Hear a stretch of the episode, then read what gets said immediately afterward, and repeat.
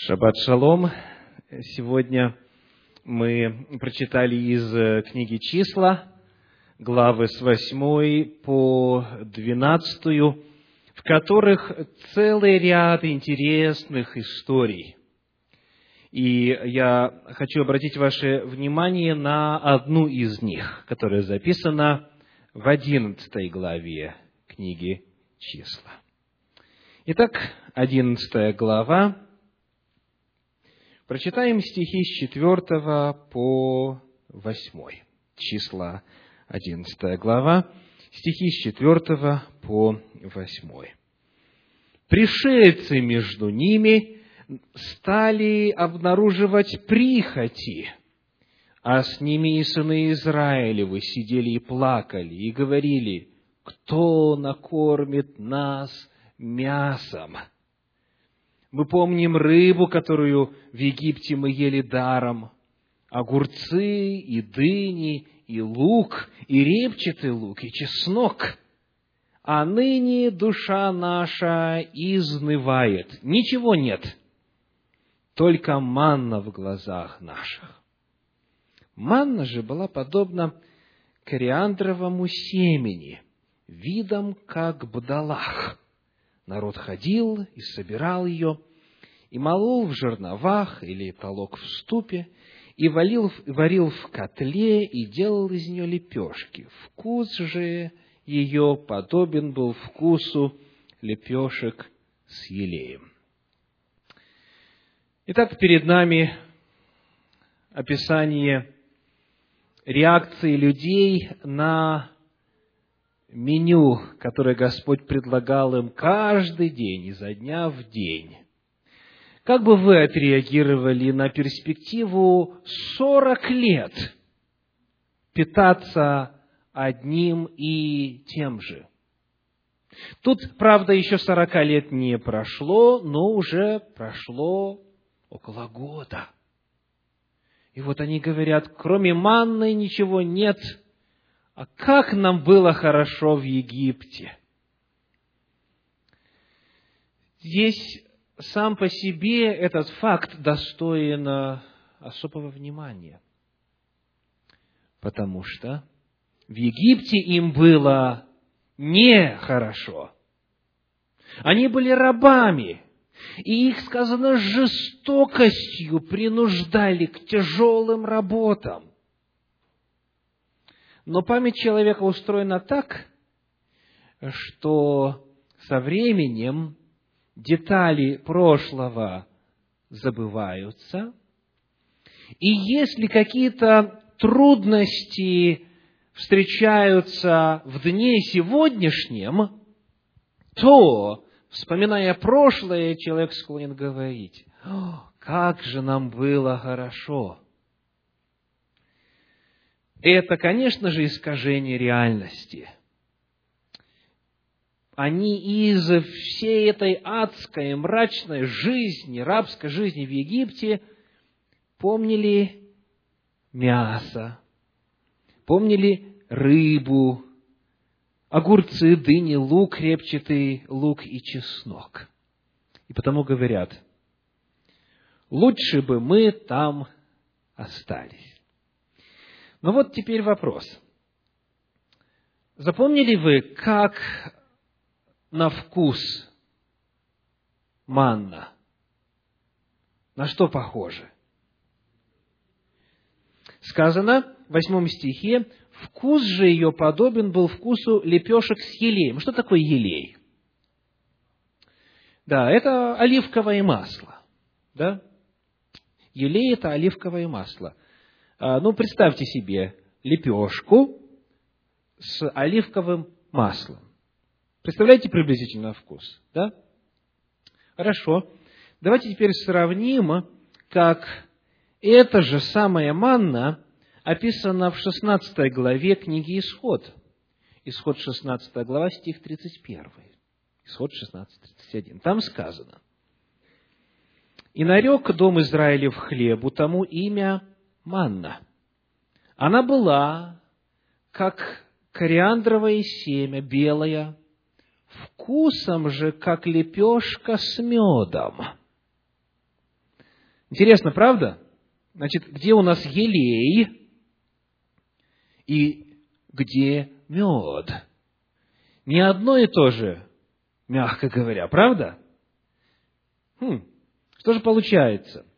Получается, что она могла быть вкусом, как лепешка с медом, сама по себе манна, без добавления меда. И она же могла быть вкусом, как лепешка с елеем, что совершенно другой вкус. Вывод. Давайте послушаем, что написано в одном из мидрашей. Мидраш – это раввинистическое толкование на Священное Писание. Мидраш говорит, что вкус манны менялся – Ну, это и так очевидно из Торы. Мы прочитали два места. В одном месте такой вкус, в другом месте другой вкус. И вот дальше Мидраж говорит, вкус манны менялся в зависимости от того, что человек хотел из него приготовить. Вот это уже интересно. Потому что в действительности представить себе, и, кстати, на протяжении всех сорока лет они больше никогда не жаловались на манну. Правда? Никогда. Только один раз записано.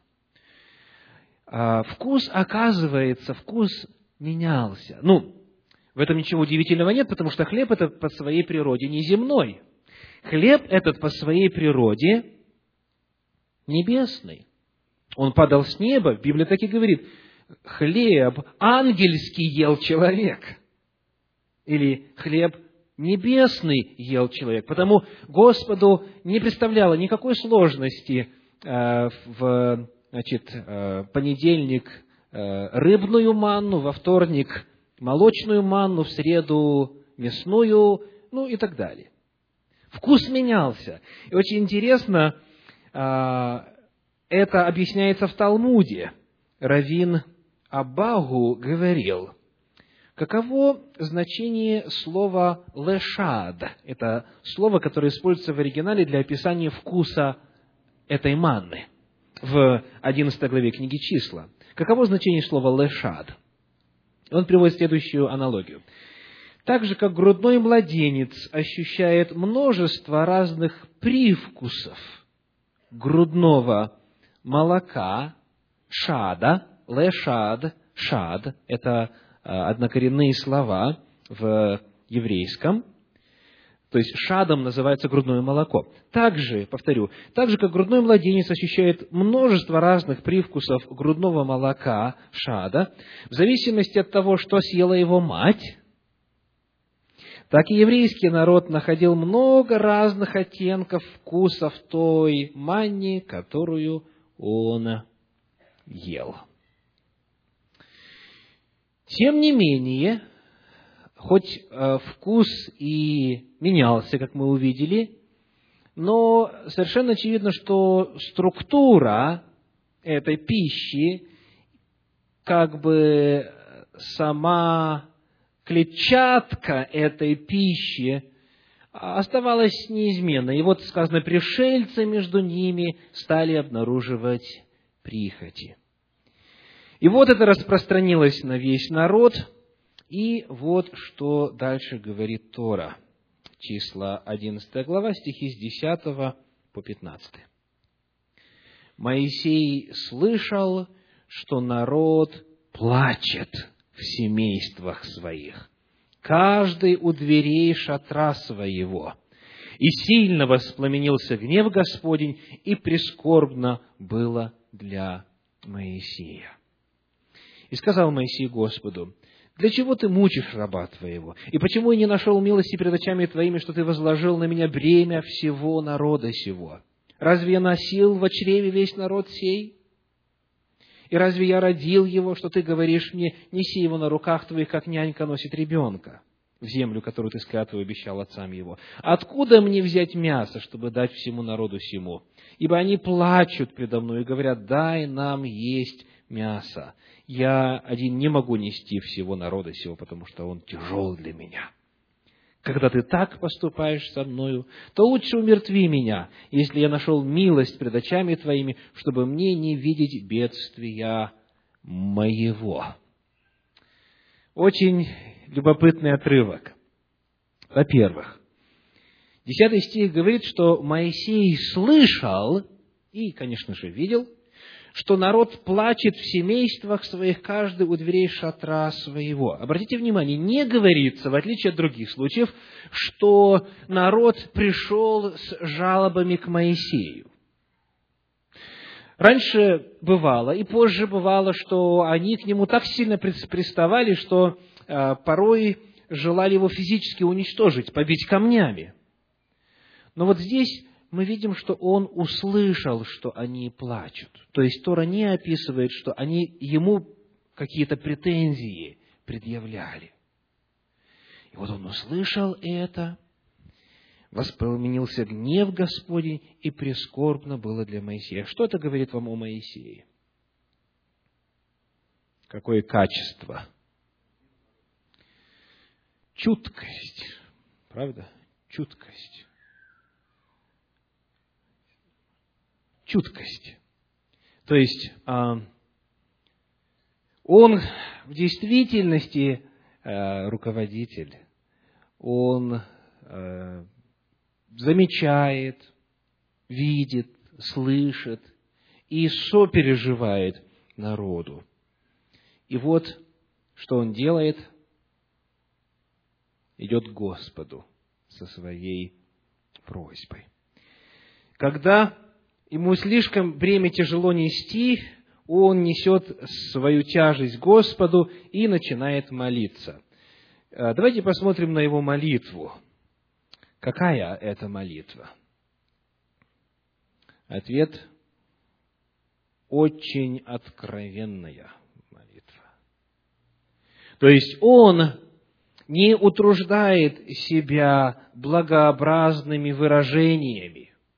Он не притворяется и не прячется за уже установленными, устоявшимися фразами и привычными для молитвы предложениями он говорит все как есть Господу. И если ему хочется умереть сейчас, он так и говорит, Господи, вот, вот то, что я хочу. Мне очень тяжело, я не могу нести.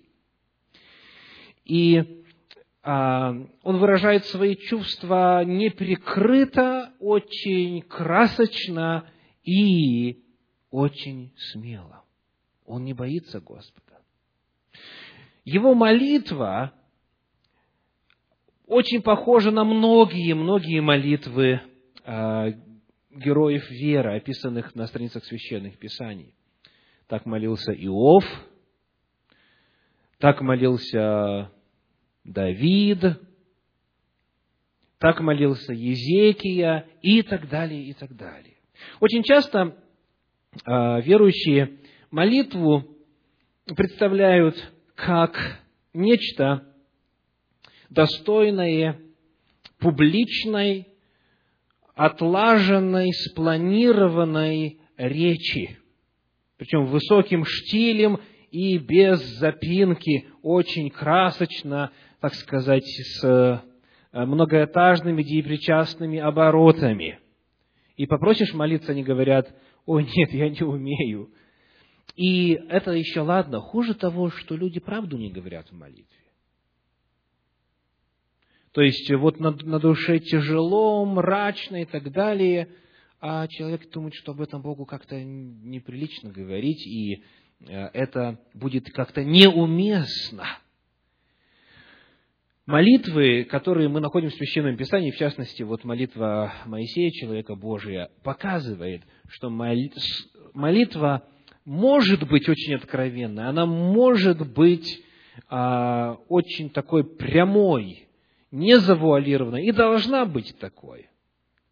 Потому что если вы изливаете, и если вы искренне пред Господом, вы изливаете свою душу, то э, нужно говорить все как есть. Не нужно притворяться. И не нужно бояться, что Господь вас за это тут же э, поразит молнией. Как вы молитесь? Как, каковы ваши молитвы? на чьи молитвы они больше похожи? На отрепетированные профессионального служителя, или же вот на молитву Моисея, которая здесь э, предсказана. Молиться можно своими словами, описывать ситуацию как есть, молиться очень эмоционально, молиться э, даже высказывая Господу претензии, даже споря с Ним. Вы просто говорите о том, что у вас на сердце.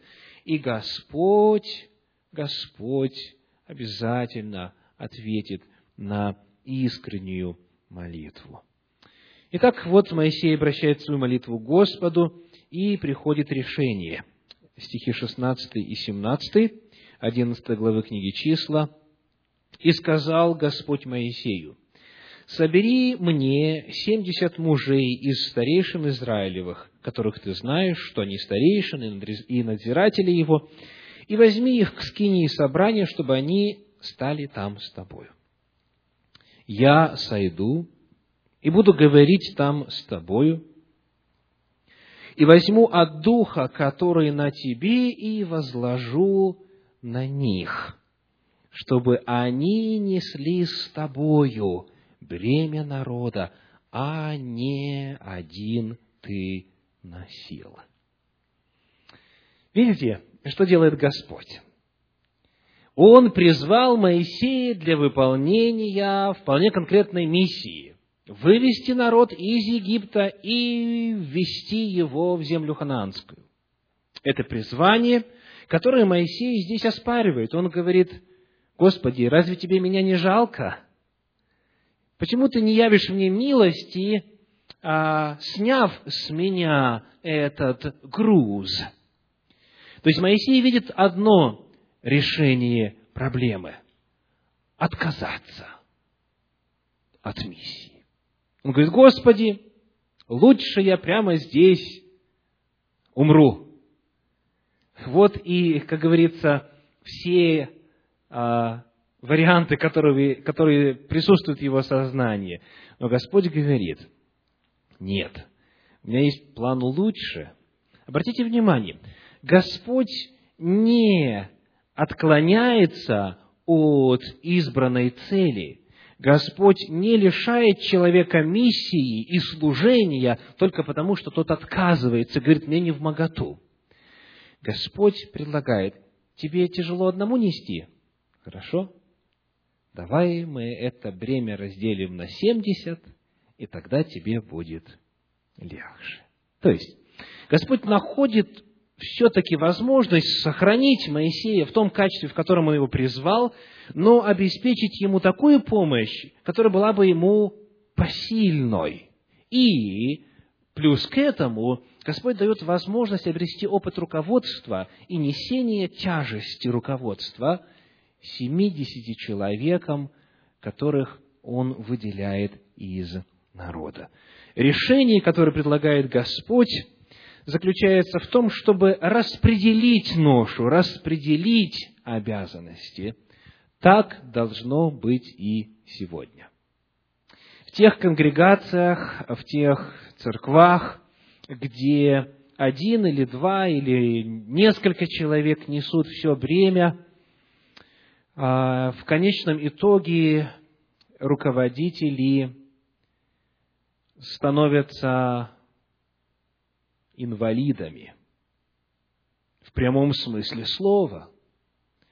Сердечно-сосудистые заболевания, нервные срывы, лицевые мышцы начинают дергаться, или а, система пищеварения страдает, и так далее. То есть человек, он рассчитан на определенные параметры нагрузки. И Господь предусмотрел, чтобы в его теле, среди его народа обязанности были распределены, чтобы не одному или небольшой группе, а всем, всем нести часть бремени. И вот дальше осуществление этого плана, стихи с 24 по 26 Моисей вышел и сказал народу слова Господни, и собрал семьдесят мужей из старейшин народа, и поставил их около скинии, и сошел Господь в облаке, и говорил с ним, и взял от духа, который на нем, и дал семидесяти мужам старейшинам, и когда почил на них дух, они стали пророчествовать, но потом перестали. Двое из мужей оставались в стане, одному имя Елдат, другому имя Мадат, но и на них почил дух, и они пророчествовали в стане. Итак, Господь предлагает решение, распределение полномочий, чтобы ни одному Моисею нести, и дает для служения Духа. Посылает Духа Божия, Духа Святого, который наделяет этих избранных мужей силою и способностями для того, чтобы это сделать. Невозможно выполнить служение без Божьей силы. И вот эти семьдесят старейшин получают Духа Божия и становятся способными служить. Вопрос. Есть ли где-нибудь еще в Библии схожая картина? Схожая картина. Вот слушайтесь. И когда почил на них дух, они стали пророчествовать. Давайте прочитаем теперь из книги «Деяния апостолов», вначале во второй главе первые четыре стиха, затем в девятнадцатой главе стих шестой. Деяния апостола, вторая глава, первые четыре стиха. «При наступлении Дня Пятидесятницы все они были единодушно вместе. И внезапно сделался шум с неба, как бы от несущегося сильного ветра, и наполнил весь дом, где они находились. И явились им разделяющиеся языки, как бы огненные, и почили по одному на каждом из них. И исполнились все Духа Святого, и начали говорить на иных языках, как Дух давал им провещевать. Далее, в 19 главе книги Деяния апостолов, 6 стих говорит, 19 глава, стих 6, «И когда Павел возложил на них руки, не шел на них Дух Святый, и они стали говорить иными языками и пророчествовать». Итак, у нас есть ключевые термины. Почил на них, сошел, стали пророчествовать. Чего не достает в этих двух картинах? В чем разница? Чем они отличаются? Иные языки. Итак, в 15 веке до нашей эры Дух Святой не сходил для того, чтобы подготовить к служению, и они пророчествовали – он почил на каждом из них. В день Пятидесятницы в первом веке нашей эры тоже Дух Святой почил, тоже снизошел, начали пророчествовать, как говорит 19 э, глава книги Деяний апостолов, но разница в факторе языков. Не достает языков в этих двух картинах. И вот что оказывается. Во-первых, скажите, Пятидесятница в Торе чем знаменательна? Чем известна? Мы говорили об этом в минувшее воскресенье. Пятидесятница, Шавуот – это день дарования закона на горе Синай. Пятидесятница – Праздник Седмиц – это день дарования закона. То есть, вот когда это происходило, сказано, гора тряслась, шум становился, звук становился все сильнее и сильнее, гора горела огнем, да? То же самое мы прочитали во второй главе книги Деяний апостолов. Шум и что? Огонь явился. То есть, а, 15 веке до нашей эры Господь сошел на гору Синаи и дал закон. В первом веке нашей эры, в тот же самый день, это событие повторилось. И, как мы выяснили, тот же Дух Божий или перст Божий, который записал закон, он же записывает в сердцах, тот же перст Божий, тот же Дух Божий записывает в сердцах Духом Святым закон Божий. Так вот, помня о соотношении Шавуота и Пятидесятницы, помня о соотношении дарования закона на горе Синай и сошествия Святого Духа в день Пятидесятницы в первом веке, давайте пойдем дальше. Мидраш, раввинистическое толкование Священного Писания, говорит, что когда Бог давал Тору на Синае, его громоподобный голос звучал на семидесяти языках. Значит, этого вы не найдете в записанной Торе, но в иудейской традиции, в Мидраше говорится, что когда Бог произносил текст закона, его голос звучал на семидесяти языках. А почему на семидесяти языках? Потому что в Торе есть семьдесят языков. Откуда это берется? Давайте откроем быстренько книгу э, Бытие, десятую главу. Бытие, Берешит, десятая глава. И прочитаем там первые пять стихов. Вот родословие сынов Ноевых. Бытие, десятая глава, первые пять стихов. Сима, Хама и Иофета. После потопа родились у них дети. Сыны Иофета такие, и так далее, и так далее. Пятый стих. От сих населились острова народов в землях их, каждый по языку своему, по племенам своим, в народах своих. И 32 стих этой же 10 главы книги Бытие. «Вот племена сынов Ноевых, по родословию их, в народах их, от них распространились народы по земле после потопа». В 10 главе книги Бытие находится ровно 70 народов. Ровно 70 народов. То есть, иными словами, изначально, во время Вавилонской башни, Господь разделил язык, на котором они говорили, на 70 языков. Появилось 70 языков. И потому, потому утверждение Мидраша о том, что голос Божий, который произносил текст закона, звучал на 70 языках, дальше продолжается следующей фразой, чтобы поняли все народы. Чтобы поняли все народы. Потому изначально в иудаизме среди того народа, э, где в день Пятидесятницы в первом веке явился дар иных языков, давно и всегда Шавуот ассоциировался с волей Божьей, звучащей на всех языках. Потому что 70 – это языки всех народов. Ну, вы знаете, что когда идет время, тогда от языков откалываются диалекты, образуются новые языки и так далее, и так далее. Но вот по Священному Писанию 70 языков. Это языки всех народов. И вот, а, теперь еще один интересный момент.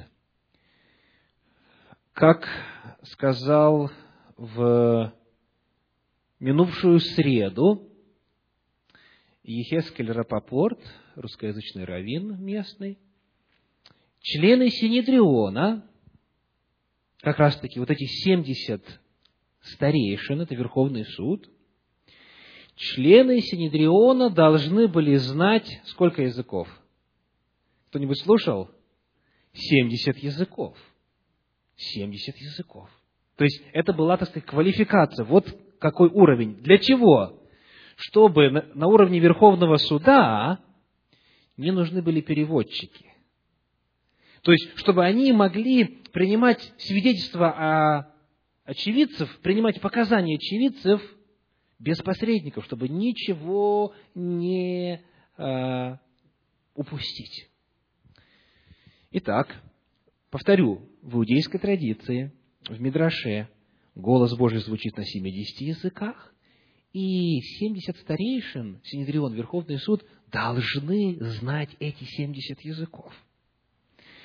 Очень интересно, что в Торе, когда описывается дарование Торы на горе Синай, книга Исход, 24 глава, стихи с 8 по 11, сказано так. 24 глава, с 8 по 11. «И взял Моисей крови и окропил народ, говоря, вот кровь завета, который Господь заключил с вами о всех словах сих». Потом зашел Моисей и Аарон, Надав и Авиуд, и семьдесят из старейшин Израилевых, и видели Бога Израилева, и под ногами его нечто подобное работе из чистого сапфира, и как само небо ясное.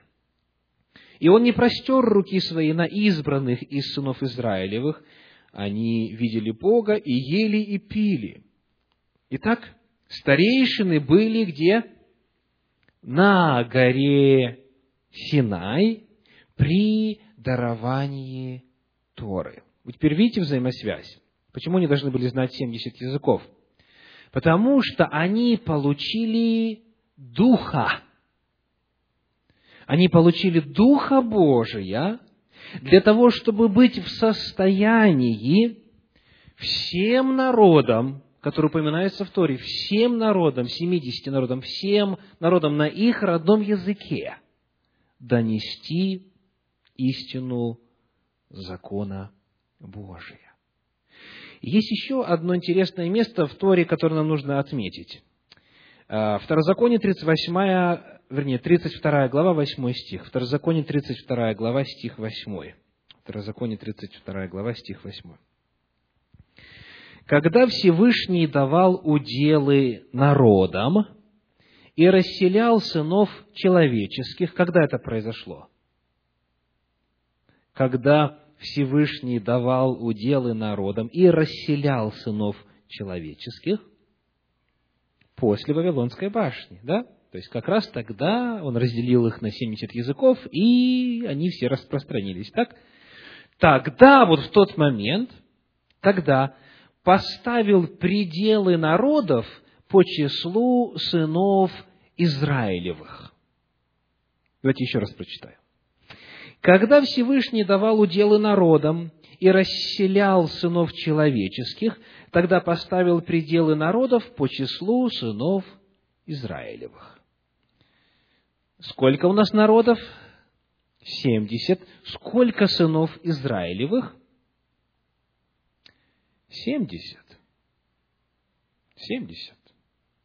Мы читаем о том, что Например, Бытие, 46 глава, 27 стих. Сыны Израиля, пришедшие в Египет, были числом 70. 70. И Господь говорит, книга Исход 19 э, глава, стихи с 5 по 6. Исход глава 19, стихи с 5 по 6. «Итак, если вы будете слушаться гласа моего и соблюдать завет мой, то будете моим уделом из всех народов, ибо моя вся земля, а вы будете у меня царством священников и народом святым. Вот слова, которые ты скажешь сынам Израилевым. Итак, соотношение один сын Израилев на один народ. Цель какая? Вы будете моим уделом из всех народов, чтобы быть моими священниками для всех народов. И Господь это говорит в момент подготовки к получению закона, в момент подготовки к получению Торы, заключения завета на горе Синай. То есть Он таким образом сделал представителей Израиля, вот этих семьдесят старейшин – благодаря тому, что дал им Духа Божий, Духа Святого, Он сделал их способными пророчествовать и для того, чтобы быть в состоянии проповедовать всем народам на земле, Он дал им знание семидесяти языков. Он дал им способность говорить на иностранных языках. Вывод, таким образом, заключается в том, что Пятидесятница первого века есть не уникальное событие, а повторение Шавуота XV века до нашей эры. Такое в Божьем плане уже было. Господь всегда хотел всех своих детей спасти, потому что, ну, в конце концов, от одной крови Он произвел весь род человеческий. И Господь избрал и установил по числу сынов Израилевых пределы всем народам для того, чтобы его народ был светом, был священниками, был провозвестником истины Божией, закона Божия.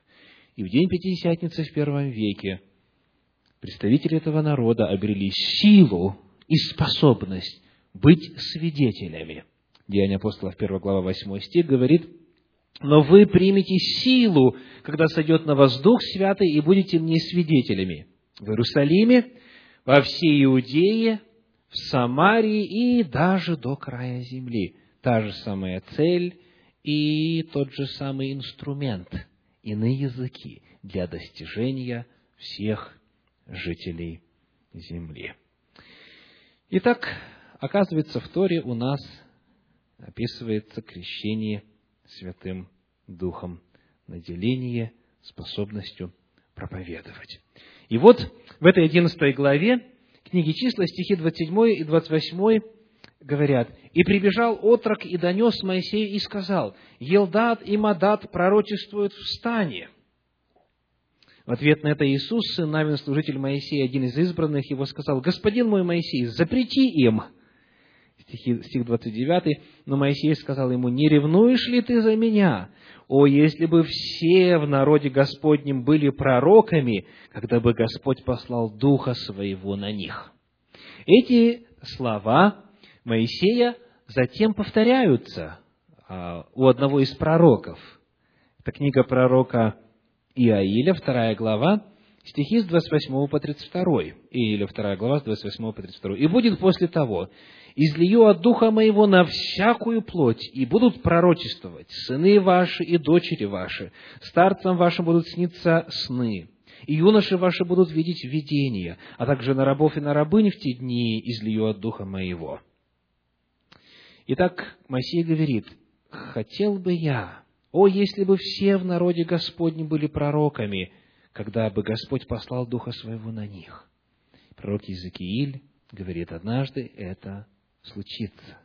И это пророчество как раз-таки начало исполняться в день Пятидесятницы в первом веке, когда апостолы стали говорить на иных языках, и люди стали на них странно реагировать, те, кто не понимал того или иного языка, Тогда Петр говорит, Деяния апостолов, 2 глава, стихи 16 и 17, «Это есть предреченное Иаилем». И он цитирует пророчество, которое я только что для вас прочел. И, наконец, иногда приходится слышать, что якобы в Ветхом Завете Дух Святой снисходил только на людей, а в Новом Завете Он живет в людях, на или внутри. Эта теория, как правило, базируется на 14 э, главе книги Евангелия от Иоанна, стихи 16 и 17. Иоанна 14 глава, стихи 16 и 17, где сказано, «И я умолю Отца, и даст вам другого утешителя, да пребудет с вами вовек, Духа истины, которого мир не может принять, потому что не видит его и не знает его, а вы знаете его, ибо он с вами пребывает, и в вас будет».